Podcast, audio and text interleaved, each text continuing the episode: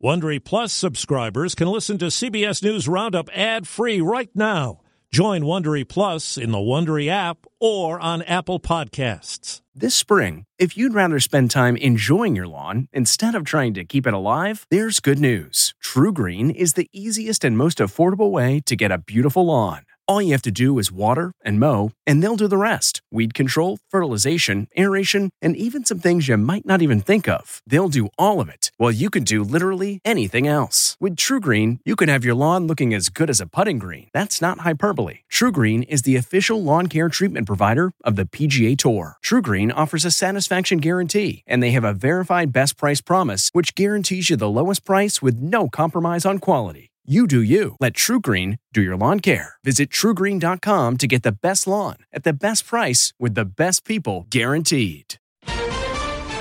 Pipeline restart. Things may not get back to normal for several days. Cybersecurity executive order. We live in the equivalent of a cyber Cold War. Chemicals in breast milk. Levels almost 2,000 times above what's considered safe.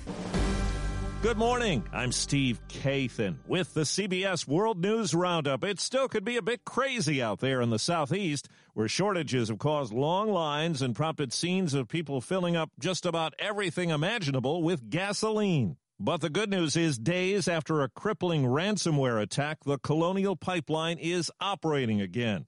As we hear from CBS's David Begnaud, it could be a while before things get back to normal. North Carolina is getting hit the hardest. 74% of its stations are facing outages. For now, it appears the impending crisis is nearing an end, although not a quick one. The supply itself is not really at issue here. Kent Moors is the executive chair of the Energy Capital Research Group. These are going to be local inabilities to move supply to where the demand is when the demand hits. And that's going to take about 48 hours. Colonial Pipeline has declined to say whether it paid a ransom to the hackers. The company said safety was its primary focus and that it would conduct a comprehensive series of pipeline safety assessments. Former FBI Deputy Director and cybersecurity expert Sean Joyce says private companies need to work together with the federal government to combat future attacks. Private sector companies are really left to defend themselves. Some of these sophisticated adversaries, like nation states and organized crime groups, that is a very difficult proposition. Well, plenty of people filled up gas cans along with their tanks, although officials warned against hoarding.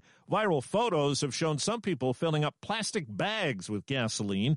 A tweet from the federal government warned against that. Transportation Secretary Pete Buttigieg. Under no circumstances should gasoline ever be put into anything but a vehicle directly or an approved container. President Biden has signed an executive order designed to shore up cybersecurity defense. It requires all federal agencies to use cybersecurity measures such as multi factor authentication and new steps for software makers who work with the government but it would not impact privately run operations like the Colonial Pipeline.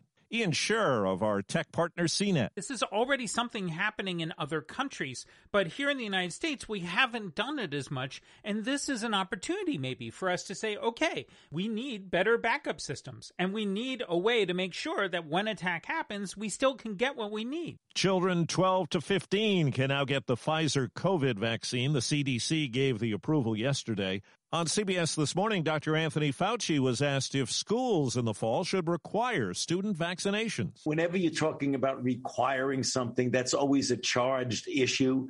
So I'm not so sure we should be requiring children at all. We should be encouraging them. But you've got to be careful when you make a requirement of something. That usually gets you into a lot of pushback, understandable pushback. Notable among the new vaccine incentives, one announced by Ohio's Governor Mike DeWine, a kind of vaccine lottery. The winner each Wednesday will receive $1 million. There will also be drawings for college scholarships to encourage people to get shots. Well, despite calls from President Biden and other world leaders for an end to the deadly violence in the Middle East, things only seem to be getting worse.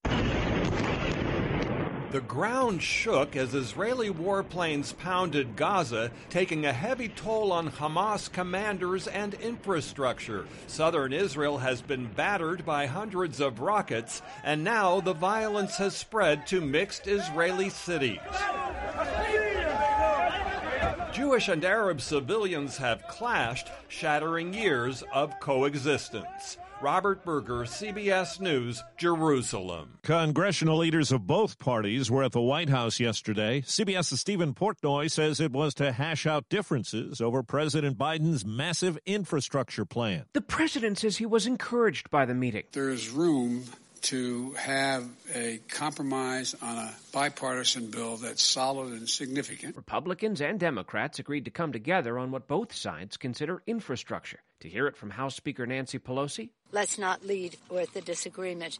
We'll find a way. But top Senate Republican Mitch McConnell insisted that taxes not be raised to pay for it. That's our red line. That leaves both sides rather far apart. A symbol of the crumbling infrastructure is the Interstate 40 bridge connecting Arkansas and Tennessee. The 48 year old span is now closed for months of repairs because engineer Paul Degges says a crack was found in a 900 foot steel beam. If enough components of a bridge are compromised, then the bridge won't stand. The bridge normally carries about 50,000 vehicles a day over the Mississippi River. Traffic's been diverted to Interstate 55. Investigators in Colorado are looking into yesterday's collision of two small planes in midair near Denver. I'm going, where is that bang coming from? And I look up and I see two planes. One aircraft was nearly ripped in half. The pilot of the other deployed a plane parachute to help it land. A sheriff's deputy says it was amazing no one was hurt. Tesla CEO Elon Musk tweets the company has hit the brakes on accepting Bitcoin as a payment. He says he's concerned about the cost to the environment of using fossil fuels for Bitcoin mining and transactions.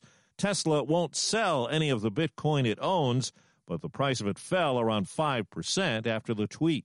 Well, breast milk has been referred to as nature's perfect food. Now, a new report raises some concern about it, as we hear from CBS's Wendy Gillette. The study, published in the Environmental Science and Technology Journal, found PFAS in all 50 samples tested of breast milk. PFAS is an acronym for a group of hundreds of chemicals in food packaging products and other sources that have been found to stay for decades in the body. What's more alarming, researchers discovered the levels in the breast milk were nearly 2,000 times higher than what's considered safe for drinking water. The U.S. track and field team has canceled its pre Olympic training camp in Japan because of concern about the COVID crisis there. It was supposed to happen in early July, just ahead of the Summer Games. A movie star speaks out about a deadly conflict in the news, and the Twitterverse explodes. Sometimes when Wonder Woman speaks, nothing good is born from lies. It creates a firestorm of controversy. Some Twitter users are panning Israeli actress Gal Gadot's post about her heart breaking because her country is at war. She calls it a vicious cycle that's been going on for far too long. Gadot is a former Israeli Defense Forces fighter. Online critics are calling her a propaganda tool for the Israeli military.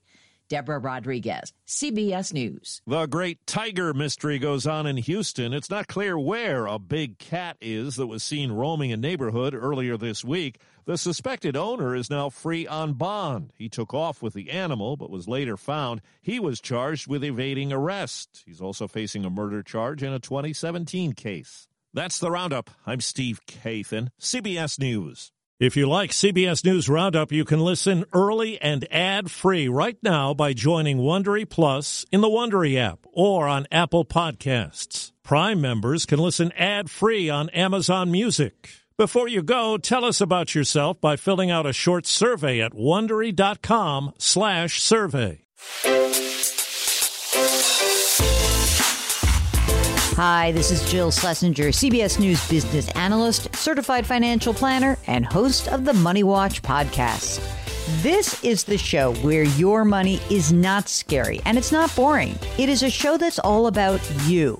It's your questions that make it possible for me to provide unconventional and entertaining insights on your money and maybe more importantly, on your life. I'm going to be your financial coach, someone who brings common sense and an insider's perspective on how to manage your money and your emotions. And I promise we are going to have a little bit of fun along the way. Have a question from retirement to career changes to college funding? Just send us an email at askjill at jillonmoney.com. Follow Money Watch wherever you get your podcasts. You can listen ad-free on the Amazon Music or Wondery app. A story of betrayal you would struggle to believe if it wasn't true. Listen to Blood is Thicker: The Hargan Family Killings early and ad-free on Wondery Plus.